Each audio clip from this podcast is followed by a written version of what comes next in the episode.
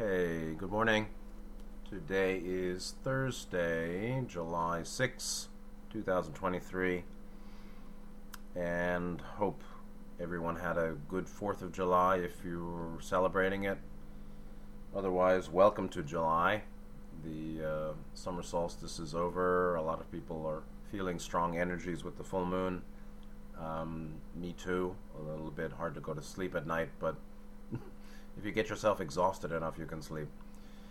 So today, I want to um, basically provide some quotes on perception.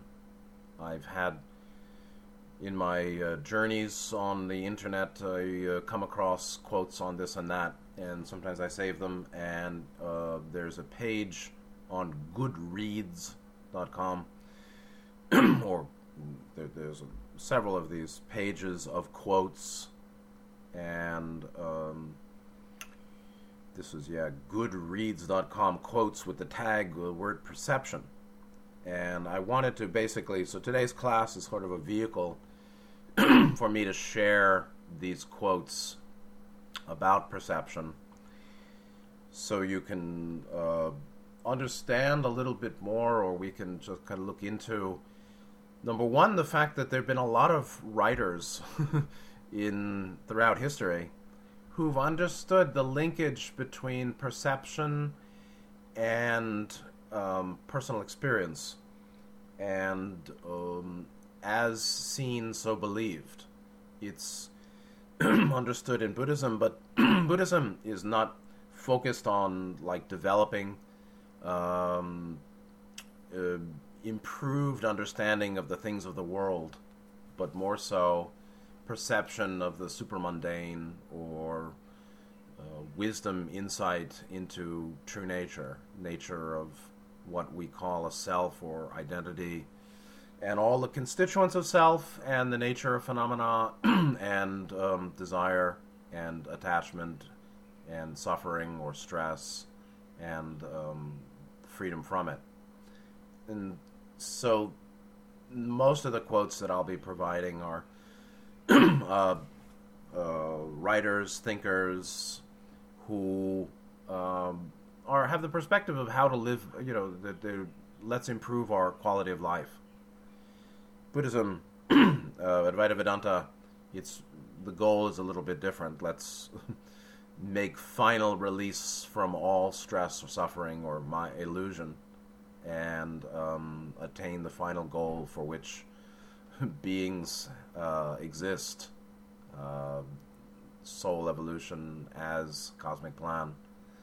So, what I'd like to do first is what? um, make some uh, comments on some Sanskrit Pali words, some words that were found in Sanskrit and Pali associated with what is translated into the English as perception. So we know that the third of the five skandhas, or heaps, or constituents of the sense of self, the sense of identity, the third in Pali is called sanya. This sanya in Pali actually seems to come from the Sanskrit samnya, S A M. So S A N N A, Sanya, in Pali, seems to be a derivative of Sam, S A M, Samnya, J N A, in Sanskrit. And the word Samnya uh, has a whole Wikipedia page. And there are all sorts of interesting points to be made regarding this third skandha. Sam, Sanya which seems derived quite straight from samnya. You, first of all, you notice that it's the nya, J-N-A suffix, as same as yana or jnani, um, and sampajana, sampajana, sampajanya. Uh, we did um, from mindfulness to insight. Six months ago, it looks to be that I was able to find. I think somebody sent me this link or I found it on my own something. Also, with this, uh, with one of the words we're going to use today, viveka, viveka, viveka, also Sanskrit, also perce- uh, related to discernment and clear seeing, discrimination of ideas, not discrimination against people, discrimination of ideas, discrimination of phenomena. Uh, this uh, this samnya, as Sanskrit root of sanya in Pali, as the third skandha, perception commonly. Interesting on Wikipedia is actually translated straightforward as a concept, while uh, concept seems to be the interpretation of perception. I perceive, or this sense of an eye has the idea that this eye is something called perceiving, making sense contact with a so called object in the field or an object of mind, the five senses of body and the, fa- and the six sense of mind. While it seems like there's a distinction, or clearly being a fourth skandha and a fifth skandha, there seems to be a distinction between perception as a kind of apprehension of, of raw phenomena, sight, sound, color, you know, sight of uh, color patch, as they say, and uh, you know the five senses, uh, like a touchable and a tasteable and a smellable and a seeable and a hearable, auditory and visual and olfactory, not the olfactory, the olfactory, nasal and gustatory or touch or, or you know uh, taste, and then touch, kinesthetic. They're from our perception of, from our basis of uh, the ignorance of uh, uh, separative identity, the illusion, the maya of uh, atta. We uh, believe and experience and perceive, or perceive and believe and experience a me here and a you there a subject and an object being perceived, a subject with perception and an object being perceived. That's what we think. And the elaboration of that could be called uh, sankhara or samskara or the fourth skandha, which is fabrication, fashioning, which is the elaboration or the interpretation of perception, I can say, which is the difference between catalyst and experience, actually, in Ra talking of the seven archetypal positions of archetypes of mind third is catalyst, fourth is experience, fourth position, third position. Very similar to third skandha, fourth skandha, actually. Third skandha perception, so called, sanya or samnya, and fourth skandha, sankhara, samskara, fashioning, fabrication, fa- uh, you know, composited volitional compounds. All these are rough translations because it's hard to translate the originals all of them because they're terms associated with paranormal experience or or um, higher co- expanded consciousness experience experiences of expanded consciousness is, is basically how Gautama came to the formulation of the five skandhas and our translations or anyone's translations all of them are wanting a bit but putting them together is good. Samnya sanskrit as sanya sana sanya perception as concept is not so bad because actually even while even before any kind of interpretation or complex interpretation of what we're perceiving we're already conceiving. So it's the perception conception perception and conception are probably terms for two sides uh, of the same thing. The apprehension of phenomena to apprehend it is uh, perception conception, or third and fourth skandha, or the movement from third to fourth archetype catalyst, raw catalyst to experience. And Ra even said that actually what we take as catalyst has already been processed or is already filtered, a filtered product from the deep through the deep mind. Whatever phenomenal object has any objectivity to it, there is a filtering in the apprehension uh, as perception even before we interpret and make a thing out of it or you know talk about it or reify it so perception conception is very much like love light they're two uh, they're two manifestations of the same there's the head and the tail head is half a coin, tail is the other half of the coin, but they're not really half, it's a whole that simply can be understood in a polarity. So there's a polarity between third and fourth skandha. There's a th- polarity between perception, conception, which means perception and discernment, or seeing and knowing, or contact and understanding. Uh, just the way we're perceiving is already a filtered product. Uh, the way catalyst, so-called catalyst, comes in or is is sensed, even that is not objective or pure in some sense. It, it's already modified or relative because of the perceiver or the person. So what I want to do, just just from this Wikipedia page on Samnya, there's much to say, and I'm not going to get into it at all, or get into it all, at all. Uh, from a Tibetan source, uh, Rinpoche, Mipam, Mipam, Mipam Rinpoche. I don't know much of him, but I think he's solid. Uh, this is a traditional Tibetan Vajrayana understanding of perception, or sanya, samnya, which shows us the linkage. Uh, Mipam Rinpoche says, this is the middle of the page in the Wikipedia on samnya, perception consists of the grasping of distinguishing features.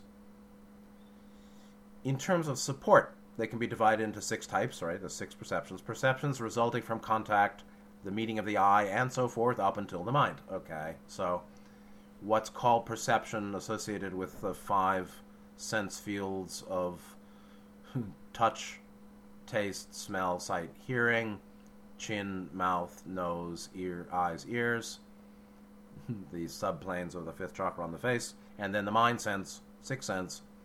But it goes on. Furthermore, they are distinguishing characteristics in regards to sense objects and in regard to names. So Namarupa is a unity, a name and form, Nama, Rupa, form. Uh, there is no naming without form, and there's no apprehension that there's a form without naming. There's no perception without conception, there's no conception without perception. Naming, which means the interpretation, of perception is intrinsically bound up with perception. There's no perception itself involves a naming, even be even before previous, you know, the, the subsequent naming of sankhara or going from catalyst to experience, where one uh, loads down, loads up on naming.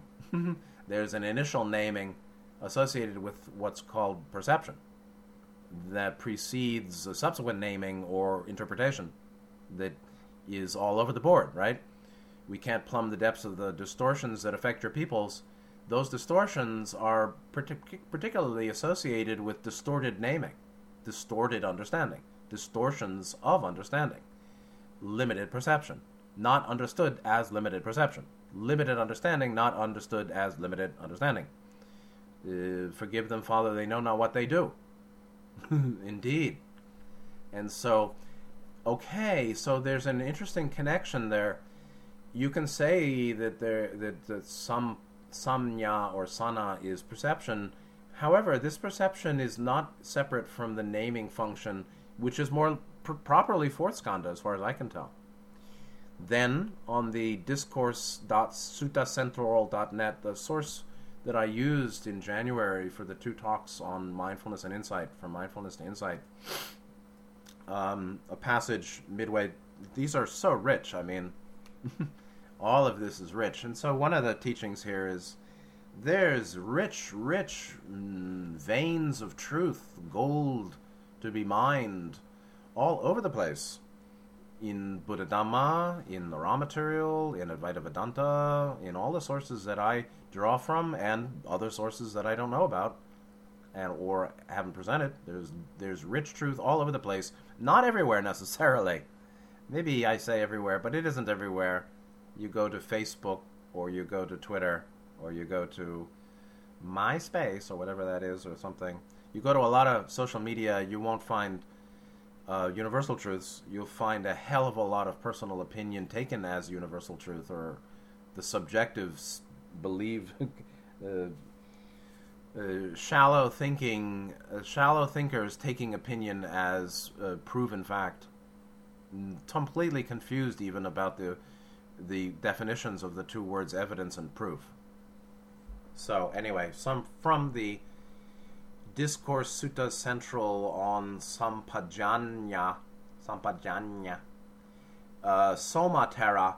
This is um, Soma Thera in his translation of Satipatthana Sutta, right? The uh, sutta on uh, mindfulness, of the this, the positions of the the foundations of mindfulness, and its commentary and sub commentary from his book Way of Mindfulness has this statement: "quote One who is clearly comprehending is one who knows according to every way, intensively or item by item in a detailed way." There are these four kinds of comprehension. Comprehension as sampajana, sampajana as sort of an expansion of samnya, samnya, sanna, perception, sanna, Pali, samnya, Sanskrit, sampajana, pajanya, um, also uh, Pali, which is a very deep word, which is why I talked about it for two classes before. Uh, there are these four kinds of comprehension, which is again the, the comprehension is the word used for um, sampajanya. Clear comprehension of purpose, of suitability, of resort, and of non delusion. so, uh, sampajanya, translated as comprehension, is not a bad way of actually um, making integration between perception and uh, sankhara, or third and fourth skandha, or perception and conception. Uh, there's perceiving and interpreting. Uh, the result of that goes to some degree of knowing, and you know uh, some blend of um, personal opinion and uh, universal truth However, how much universal, how much truth, how much universal can truth, how, how universally true can our perception, conception process be until we're fully enlightened? Well, it's limited. And so one should be humble. And so, uh, sub commentary of Satipatthana Sutta said here, going on, the discerning of things rightly, entirely, and equally is clear comprehension right discernment, full discernment, full knowing, clear comprehension. Uh, and then from Wisdom Library, Pali English Dictionary, not some uh, sanya, but the word viveka. A client gave me this, somebody, a friend sent me this, and uh, this is the intro to the discussion. So there's another term called viveka, like Vivekananda, translated now from the Pali English Dictionary, Pali Text Society, PTS, Viveka as the uh, joining of V and Vic, Vivek, detachment, loneliness, separation, seclusion, singleness of heart, and discrimination of thought. So that's interesting. Viveka is uh, you know bringing in the Pali, or I'm sorry, bringing in Sanskrit to the Pali uh, to this discussion is very useful. In in Sanskrit, viveka can be translated as discrimination, distinction, consideration, discussion, investigation, true knowledge, discretion, faculty of distinguishing and classifying things according to their real properties, and then in Vedanta the power of separating invisible spirit from the visible world, or spirit from matter, or truth from untruth, reality from mere semblance or illusion, reality from mistaken opinion. There's opinion that happens to be in harmony with, with universal truth. Meanwhile, what we call universal truth is somewhat relative anyway. Uh, there are two paths of evolution is that a universal truth? According to Ra, you can say it is, however, the formulation of it is not the reality of it. Formulation is not reality. Um, concept, kalpana, is not uh, satchit or awareness of reality. So there's, you know, we're I'm playing at uh, up up and down the scale of uh, wisdom where there is uh, a distinction we commonly make between perception and conception. Meanwhile, perception really is filtered and it's already involving some naming. And then there's interpretation, and then there's opinion, and yet some opinion is more objective or more accurate than others. And yet, how well we progress in many ways depends on how clearly we see. Seeing the self, seeing the other, seeing the world, seeing the path, seeing what's helpful and harmful, seeing consequences before we act if we are not sure, uh, seeing the past, knowing the past, considering the future, seeing possibilities. it's all blue ray. It's all viveka and sampajana, sampajanya. It's discernment. It's buddhi. It's it's uh, critical, and you can say it's perception, uh, but it's um, the the term comprehension or sampajanya is actually a little bit more potent than simply saying perception. But from the Pali English, the point I just wanted to add is that, or, or highlight, which I just said, from Wisdom Library, from PTS, Pali Text Society's Pali English Dictionary, definition of what's usually a Sanskrit word, or usually spoken in Sanskrit, viveka, viveka, vivek, um, detachment, loneliness, separation, seclusion and um, and so renunciation, discernment is renunciation. discernment requires some solitude, or solitude supports discernment. Uh-huh. Discernment, uh, buddhi, viveka, is um, uh, is supported by seclusion or wander alone like the rhinoceros, but not simply but or, or the reason that some degree of solitude commonly will support learning and knowing, right? Learning and growing, discernment and seeing clearly, um, is because discernment itself, clear seeing, comprehension, sampajana themselves, are a distinguishing of this from that and a separating, in a sense. It requires so so physical seclusion may, not for everyone, but may well support mental, spiritual wisdom discernment of separating true from false, or higher from lesser, or more valuable from less. Know your values. Do you value this? Do you value that? Difficult. Commonly, when we're at a decision point and we don't know which to go, we both we, we don't we, we both don't understand the situation, or we understand we we both, both of us, both of us don't understand the situation well enough and don't understand our options well enough and don't understand consequences of options well enough. There's a lot of not knowing in confusion. And yet making good choices is critical because uh, we'll be experiencing consequences of choices. In fact, everything we're experiencing can be seen as consequences of choices, meaning karmic seeding in thought, word, thought, word, and deed. Karmic seeding seed the karma. Thought, thinking, speaking, doing, thinking, thought, word, and deed. With the sense of self, which is illusory, which is maya, which is eighth fetter, not yet broken, seeds does karmic seeding.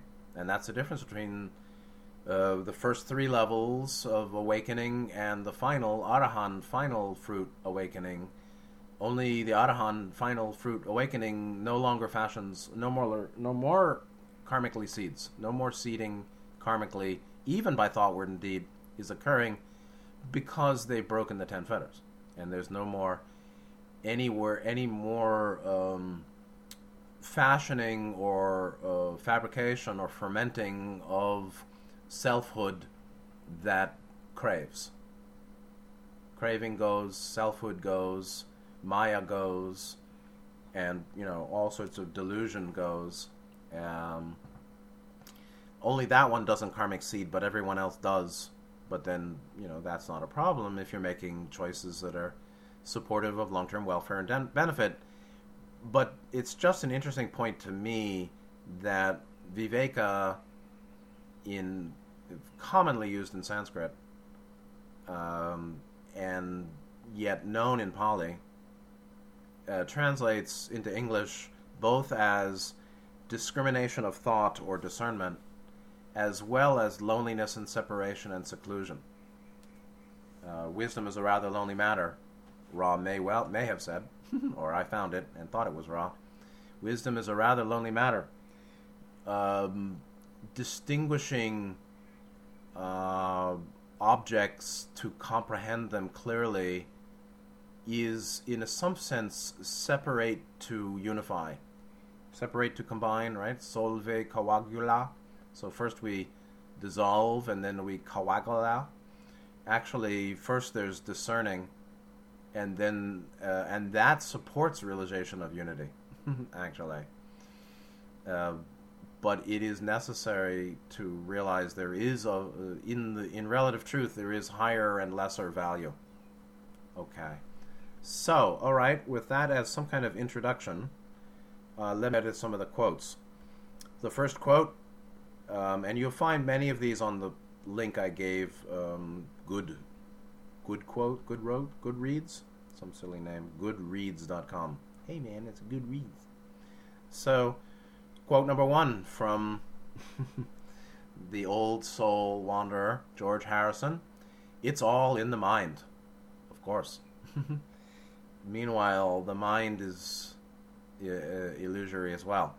C.S. Lewis, um, Christian mystic, author, very deep thinker. This is beginning with a personal here. So George Harrison set the set the uh, table. It's all in the mind.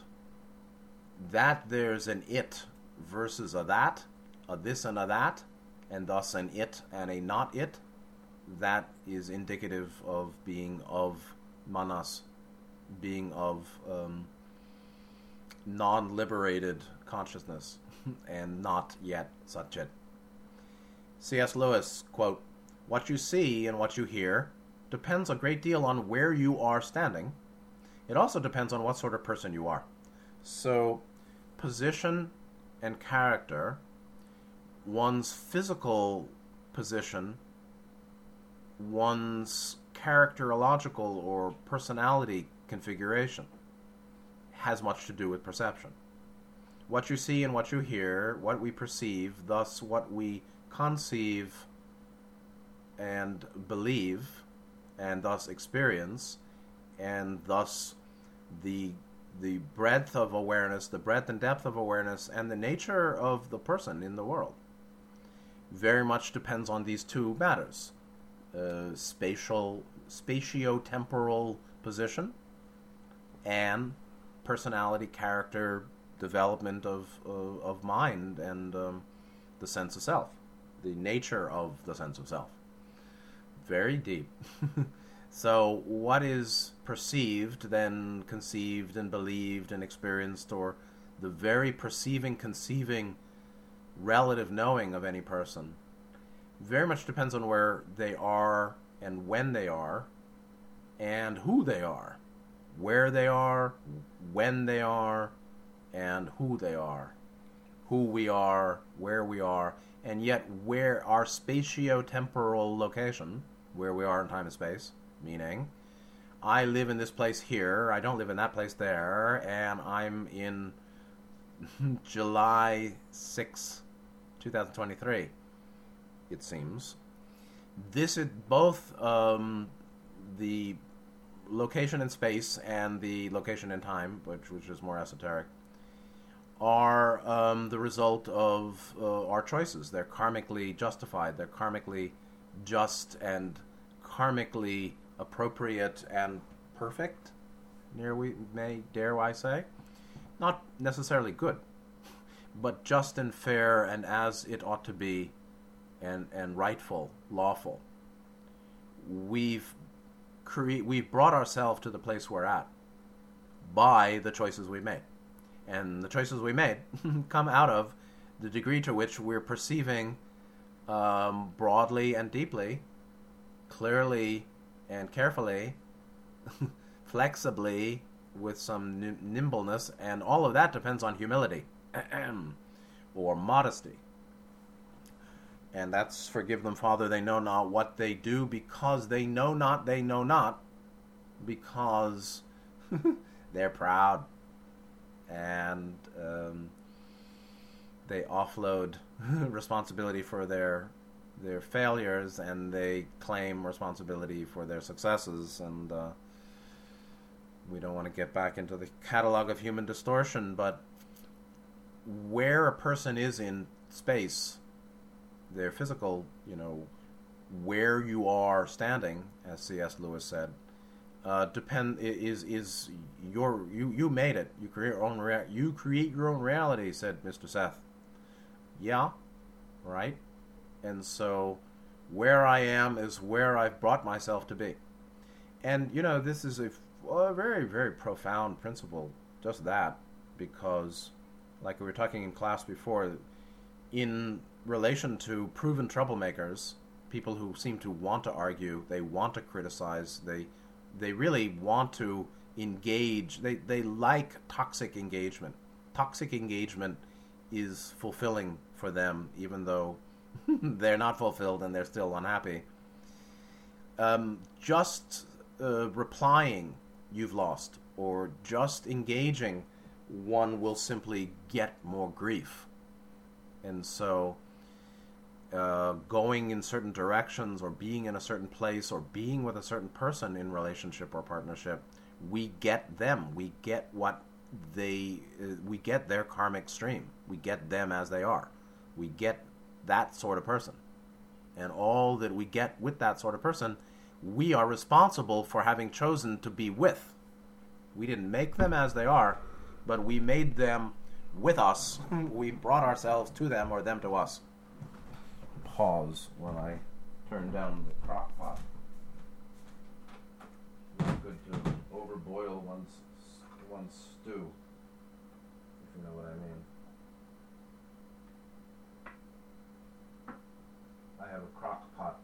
It's my monkish equivalent of the bowl. It's the cooking bowl prior to the eating bowl. That's the comic relief interpo- intermission. So, what we C.S. Lewis, what you see and what you hear, um, perception of phenomena, depends a great deal on where you're standing, your relative position. Uh, and that's not simply spatial location, but the nature of one's relation to others, or one the nature of one's relation to phenomena. So the boss can't tell the truth. In certain cases, he'll lose his position as Mr. Boss. Uh, you join a certain organization, you can't act this way or that way. They won't allow it likewise in a Buddhist sangha. You want to, you know, sing and dance. Well, good, but you won't be a monk for very long. So, but it's it's actually the fact that perception is relative until we're finished with um, false identity, until the Maya of Atta or Anatta is realized, or Jnana, self realization. See, self realization is anatta. what? It seems to me. Uh, well, you see, there's there's final, complete, and perfect enlightenment, which is a absolutely a freedom from all ten fetters in Buddhism, which is sort of a higher self-realization. But there's the first level self-realization, anyway, of sixth density and Atman. But as far as I can see, in the final analysis, uh, anatta, Buddhist concept, Buddhist teaching on um, no substantial uh, selfhood or the illusion of identity. Illu- identity is illusory. is is conditional and empty of substantiality, and the Advaita Vedanta teaching of self-realization is the same. It, it's a realization of what is that is not personal or separative, but it it it it doesn't. It's not avoiding of I. It's simply the realization that this I is infinity. Infinity is I. And uh, to call it self is kind of mistaken, I agree with the Buddhists. Um, meanwhile, the, the path is about, it absolutely is powered by perception or recognition of dukkha or stress or suffering and pain. We act because we're in pain. Always. Desire arises because of dukkha. Craving comes out of that sense that there's something wrong or something missing or something needs to be done. Absolutely. So, uh, personalist, the the the, uh, the nature, the the fact that we have a sense of a self and identity, that is in pain, or that has stress, or that can never be in an eternal peace, that never experiences unending bliss, nityananda, right? Ananda is not felt as nitya, and you know, nitya nanda. Guess what? That nitya is the English writing N I T Y A of the word nitya, which is the root of anicca. Anicca nata dukkha, impermanence, in you know transitoriness. Uh, impermanence as anicca is nitya nanda. The same nitya nanda means permanent. Anicca, Uh, anit, anitya uh, is uh, anicca pronunciations anicca is anitya. And nitya, nityananda, is not anicca, it's nitya nanda, or nityananda, which means permanent, unending, ceaseless ananda, or bliss. Ah, and that's what he, that they gave him that name, you know. he didn't name himself that, actually he didn't. He his name was this one here, Exebache, one who says much means nothing, nobody. His name was nobody, or this one here, not quite nobody, but this one here, not Nityananda. That's what they called him, actually. So anyway, it's just interesting to me that Nitya Nanda is the same as Nitya, is the same Nitya root of Anicca, Anitya, meaning not permanent not Nitya, but he was uh, finished. And I, I, I'm sure. I mean, the end of the path of Gautama and Nityananda. Uh, I'm sure they're uh, doing fine together, or in relation, or in one uh, after the octave. So yes, okay. What we see, what we hear, perception depends very much on our where we are physically, where we are relationally, in relation to others and objects. And then depends also on character. And so if you want to see fully, uh, make yourself boundless. uh, uh, destroy or dissolve or eliminate all chakra blockages that can be. And that's the key. That's the result is omniscience and um, make yourself uh, infinite or realize infinite nature, realize true nature, which is infinity, then uh, there'll be no relativity to our seeing and hearing or knowing. Wayne Dyer, we're staying with the human first. Quote, change the way you look at things, and the things you look at change. Absolutely the things that we look at don't actually change, but we see them differently. They appear to change. We've changed. What's the we? It's just the colloquial, if you don't mind. Change the way you look at things. See things more deeply and broadly. Breadth and depth. Broader, deeper, more sensitive, more careful seeing and then we'll see that things are not as they appear. Things are not as they appear, nor are they otherwise, is a Buddhist phrase. So the things you look at change really means we know more deeply and broadly the nature of those things. Marcus Aurelius, and, and uh, slowly we're working our way to some heavy hitters. this is a batter up kind of thing. In the fourth place, batter four, uh, fourth up, Marcus Aurelius, um, famous um, Roman emperor and Stoic, Stoic philosopher, brilliant man, good man. In Meditations, quote, reject your sense of injury, and the injury itself disappears. If I'm not angry, if I if anger arises in the mind and I say, I'm angry at you right now, and I don't keep thinking thoughts of anger and I'm angry at you right now, am I still angry? Well, a psychologist may say, of course you are, you're just doing a mind trick and avoidance, you're just using some rationalization and some clever intellectual avoidance as defense mechanism not to feel your anger. That can be. However, it may not be. Meaning, it is very, it, just as he said, uh, no offense taken. Uh, I'm sorry if I offended you.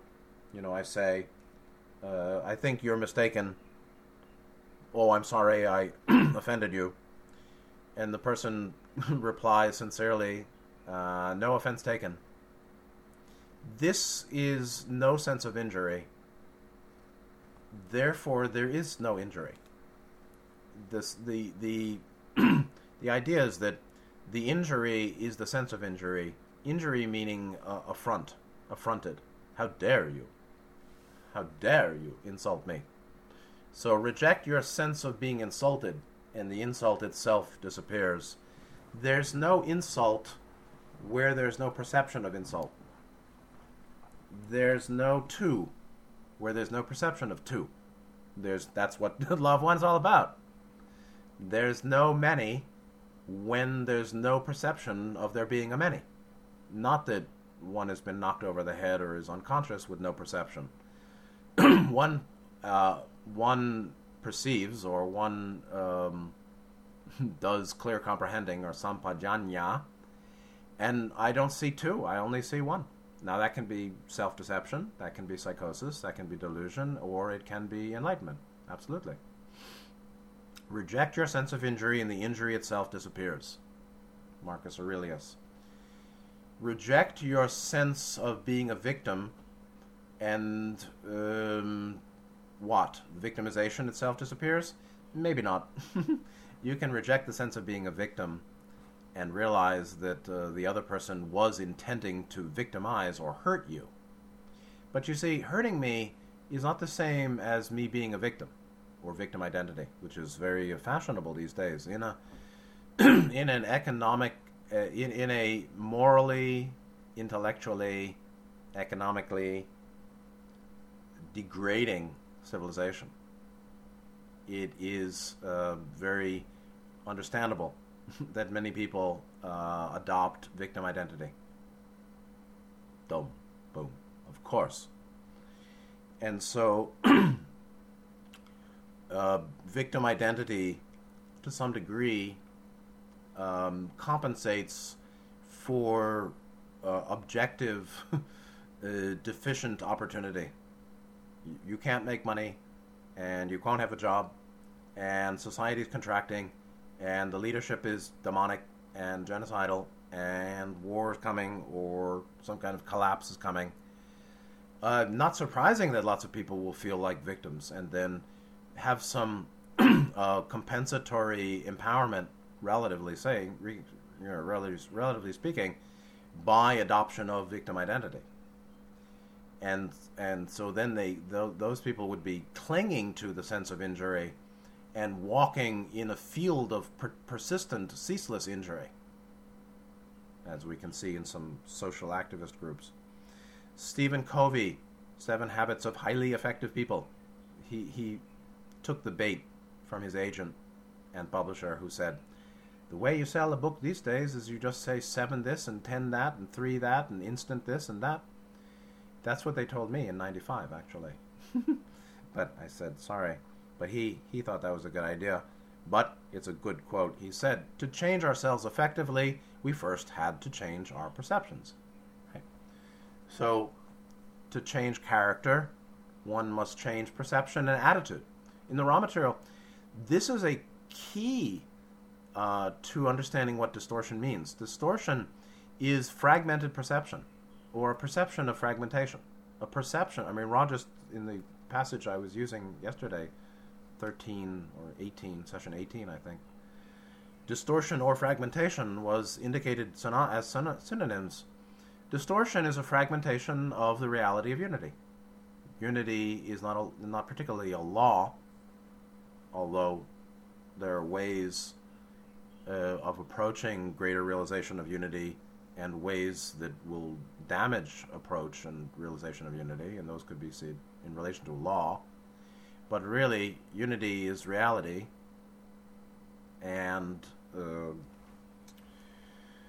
uh, it's um, the result of um, a, a, habit that the habit of being highly highly effective people's habit of being careful of our attitude and uh, trying to make sure that we're not uh, perpetuating distortions.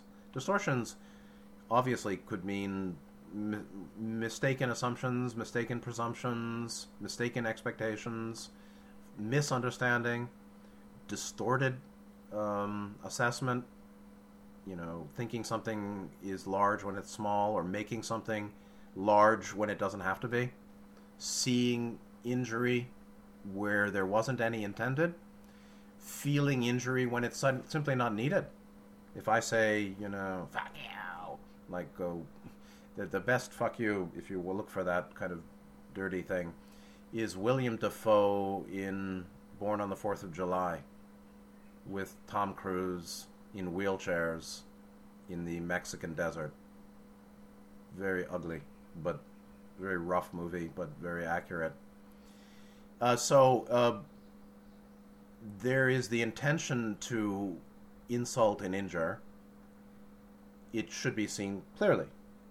But that doesn't mean we have to uh, adopt um, victim identity or even have a sense that I'm injured. There is uh, water off the lotus. It doesn't get in, it just beads and rolls away. So there can be a recognition of a genuine insult intending to cause injury, and we don't feel injury. There can be a mistaken perception believing that somebody intended to hurt me when they didn't. Uh, in either case, uh, seeing clearly, which means interpreting rightly, is what he means by changing our perceptions. And in all cases, it's associated with moving out of distortion, the distortion of not seeing correctly. And, and that's associated with uh, particularly fragmenting unity, essentially metaphysically, but it's also associated with just misassessment, misperception. It happens all the time. So then William Blake, and here we hit one, two, three, four, five. Oh no, well, the sixth batter up, maybe should be five. The slugger, William Blake. If the doors of perception were cleansed, everything would appear to man as it is, infinite. For man has closed himself up till he sees all things through narrow chinks of his cavern. Yeah, so that's why William Blake is, uh, you know, to be praised. Um, yeah, if the doors of perception were cleansed, and I would say ultimately freedom from the uh, there being doors of perception, then all is seen as infinite. Right. Man has closed himself up and that's not simply the, the, the nature of uh, 3D body, mind, brain, or the veiling, but uh, the ten fetters are means by which we close ourselves up into a cavern of uh, limited perception, thus limited knowing. Uh, the very establishment of um, identity that we defend there's no there's no fear of losing when there's no sense of a separate agent that that desires and has you know? Uh, the closing up is um, you know the mean is by way of distortion, and that's you know as I've said, and by that particularly people think they know deeply when they don't know well at all, and then people imagine what is when it really isn't, and sometimes we see very clearly too. But even if you see deep clearly this or that, um, how deep is your love? No, how deep is your seeing? How deep is your your seeing? How deep? How broad? This is another. So, first we distinguish rightly, and then we can see more deeply, and then we can see interrelations and see more broadly. So, horizontal is breadth, and the vertical is depth. Depth and the vertical is knowing high and knowing low, knowing inner, knowing outer. Knowing inner and outer actually is more on the ver- on the horizontal. The relational is knowing broadly, interrelations, causality, um, temporal sequence, and, and you know how that leads to this and goes to that other thing. And the inner is the vertical is much more of depth, but that's what we're seeking is unlimited seeing, knowing, that's such it. Aldous Huxley, um, another heavy hitter. There are things known and there are things unknown, and in between are the doors of perception. So he piggybacked on Blake. It wasn't his quote about doors of perception. He just uh, adopted it. a lesser man than William Blake. Yes, there are things we know and things we don't know, um, but in general, everything we know, um, we know very little of, or everything we know is very little compared to what is and the potentials of knowing. And the doors of perception, um, yeah, indeed, are the bridge between um, what's not known and greater knowing. William Butler Yeats, a true adept himself, although wounded, the world is full of magic things patiently waiting for our senses to grow sharper. Beautiful. The world is full of magic things patiently waiting for our senses to grow sharper. How about the world is magic, uh, patiently waiting for our maturity? and that's what maturity, spiritual maturity, is all about. Is uh, depth and breadth of perception, or depth of breadth of seeing and knowing, knowing the subtle and knowing the gross, knowing deeply and knowing how little we know too. Absolutely. Robertson Davies, um, from something called Tempest Tossed. The eye sees only what the mind is prepared to comprehend. Brilliant quote. Very important too. In the progression from seeing little to seeing more, um, knowing little to knowing more, less wisdom to greater wisdom, uh, one um, learns and uh, develops richer, deeper understanding only to the degree that we're prepared for it. And the prepared for it is all second chakra. This is all 2 5 linkage.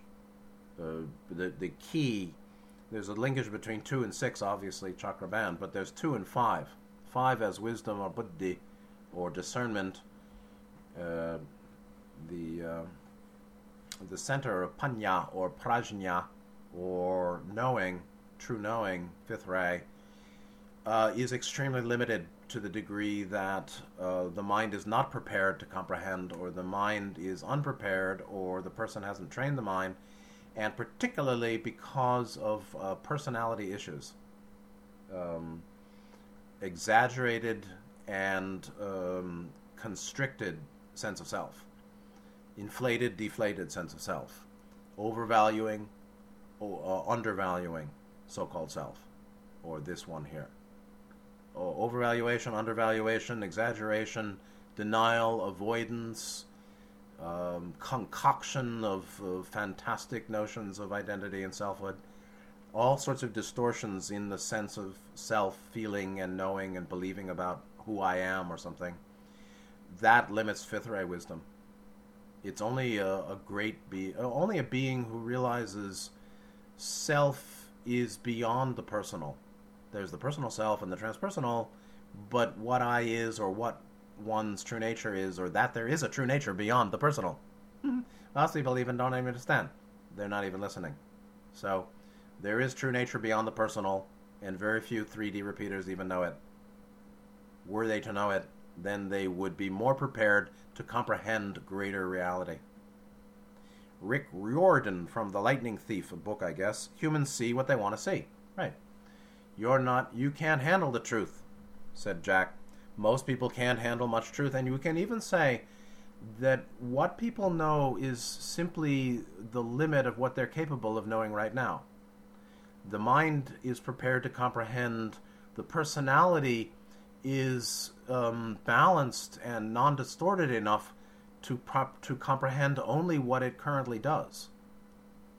And those that are seekers and truly seeking and continue to find what they're seeking, you know, seeking you'll find, um, are those who are more, who want to be prepared to find and comprehend and grow and learn and develop and, and are willing to accept I was wrong, I was mistaken, I was deluded, uh, I don't know, and I don't know, and I don't know.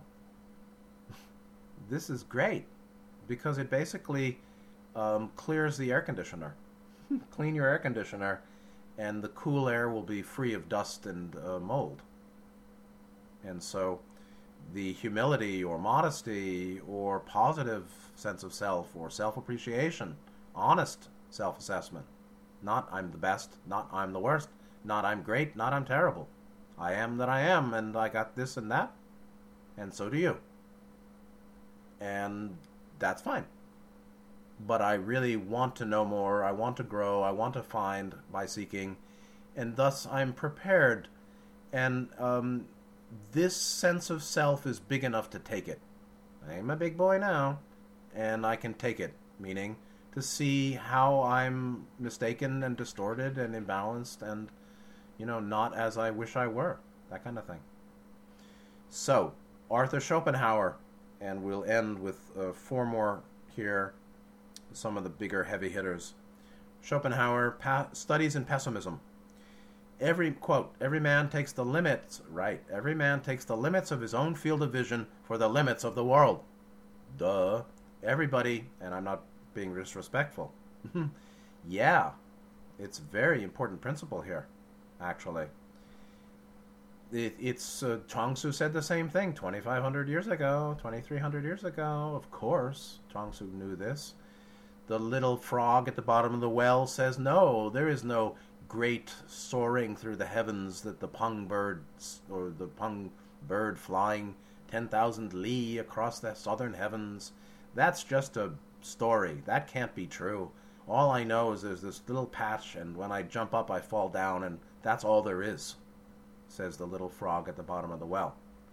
Every man takes the limits of his own field of vision for the limits of the world. Boom. So, philosophers, the integration of philosophy and psychology. Uh uh uh. Very important. Right. And so, the only people who learn are people who realize that the, that the world is not the, the world is not the same as the limits your, of your conception of the world. Our conception of the world is not the world. The world is far greater than our conception of it. Mm-hmm. and our conception of anything, not just the world, ourselves, is limited. our own vision and knowing is limited. Therefore, there's much more we don't know and learn and, and see. And thus, everything that we're seeking to know by seeing and considering, perceiving, is far greater than how we see it now, or even how we will see it. Edgar Allan Poe. All that we see or seem is but a dream within a dream. Right. One understanding in Buddhism of uh, attainment of, I think it's probably Mahayana, attainment of uh, complete and perfect enlightenment while yet in human body is, it's called awakening within the dream. Meaning, dimensionality is Maya light is Maya. The seven dimensions, seven planes, 31 planes, Triloka, is illusory. It, it's it, it what it is uh, to us. What we believe it is is always the result of our limited perception. Were the doors of perception cleansed, or were there were there no more and no longer any doors for perception, nor a subject to be perceiving an object? Then there's Satchit, and all is known as infinity, and that's prior to the concept of light, prior to creation. And so a dream within a dream, one can awaken and realize this is a dream, but we're still living with the dreamlike body in uh, the dreamlike, you know, space time and mind produced um, interpretive world, world of interpretation. John Lennon, the more I see, the less I know for sure. Boom, just like Socrates. John Lennon also definitely a wanderer. C.G. Jung, the last one. uh, a true psychologist, clinician, said everything that irritates us about others can lead us to an understanding of ourselves. So, what we hate in them is commonly what we can't accept in us. Commonly.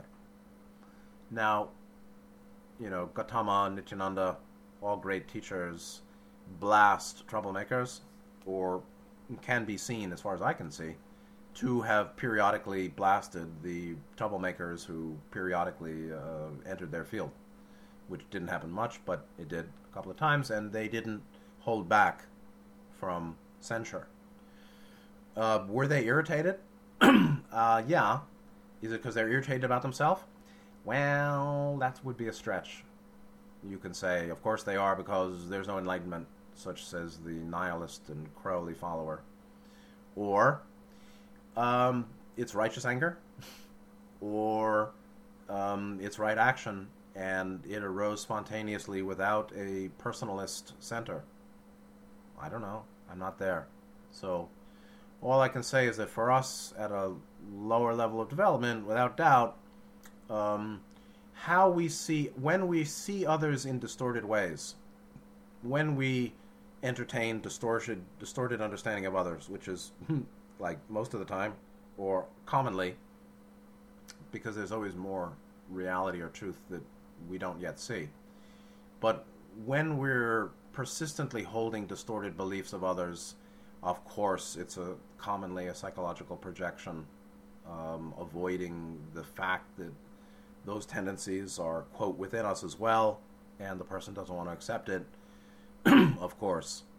And so, likewise, the phrase uh, self to being of infinite worth, look around you, see the Creator, um, bothers some people because they can't accept they can't um, accept true potential, the true potential of of one's nature, one's true nature. That there is true nature beyond your how you understand yourself. You know, you're much more than how you think you you are. Reality is far greater than our thought about it, and knowing um, is limited by limits of perception and assumption. Uh, and commonly, when we're in friction with others regularly, um, it's because there's friction internally that hasn't been addressed, for sure. So, anyway, that'll be it. Perception and discernment, humility and maturity. Uh, interesting stuff, beautiful quotes. There's lots of wisdom available, obviously. I hope that was helpful. Take good care of yourselves. See you next time, and good night.